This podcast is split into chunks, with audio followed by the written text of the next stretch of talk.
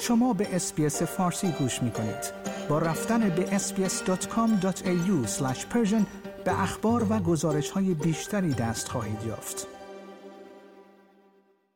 NAB آخرین بانک بزرگ استرالیایی است که پس از تصمیم بانک مرکزی در روز گذشته سه‌شنبه سوم می اعلام کرده است نرخ‌های بهره‌های خود را افزایش خواهد داد.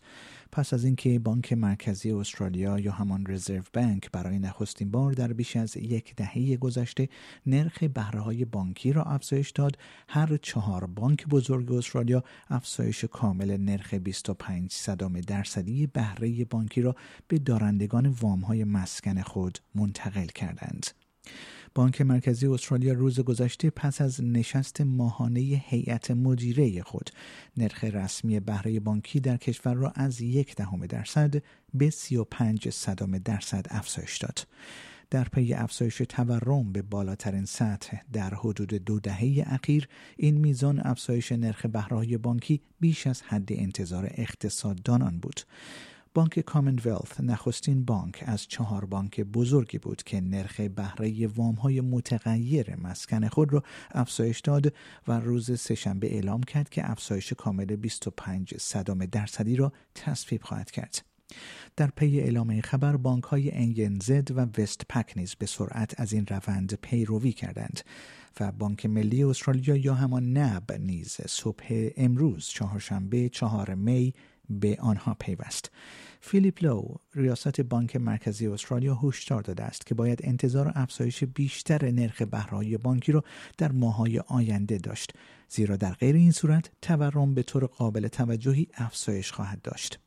اداره آمار استرالیا یا همان ABS نیز ارقام و آمار مربوط به تجارت در بخش خورده فروشی در ماه مارچ امسال را در روز چهارشنبه منتشر خواهد کرد. پیش بینی های اقتصاددانان حاکی از افزایش نیم درصدی در این ماه و آن هم پس از دو ماه رشد ثابت است. گفته می شود با وجود شیوع سویه آمیکرون کووید 19 و سیل در امتداد سواحل شرقی استرالیا آمار و ارقام تجاری در بخش خورده فروشی از ابتدای سال شاهد شتاب خوبی بوده است. با این حال نگرانی های وجود دارد که افزایش قیمت بنزین به بالای دو دلار در لیتر در یک مرحله در ماه مارچ بودجه خانوارها را تحت فشار قرار دهد. بانک مرکزی روز گذشته نرخ بهره را 25 واحد پایه افزایش داد و از پایین ترین نرخ تاریخی یعنی یک دهم درصد به 35 صدام درصد افزایش داد. آیا می خواهید به مطالب بیشتری مانند این گزارش گوش کنید؟ به ما از طریق Apple Podcasts، Google Podcasts، Spotify یا هر جای دیگری که پادکست های خود را از آن می گیرید گوش کنید؟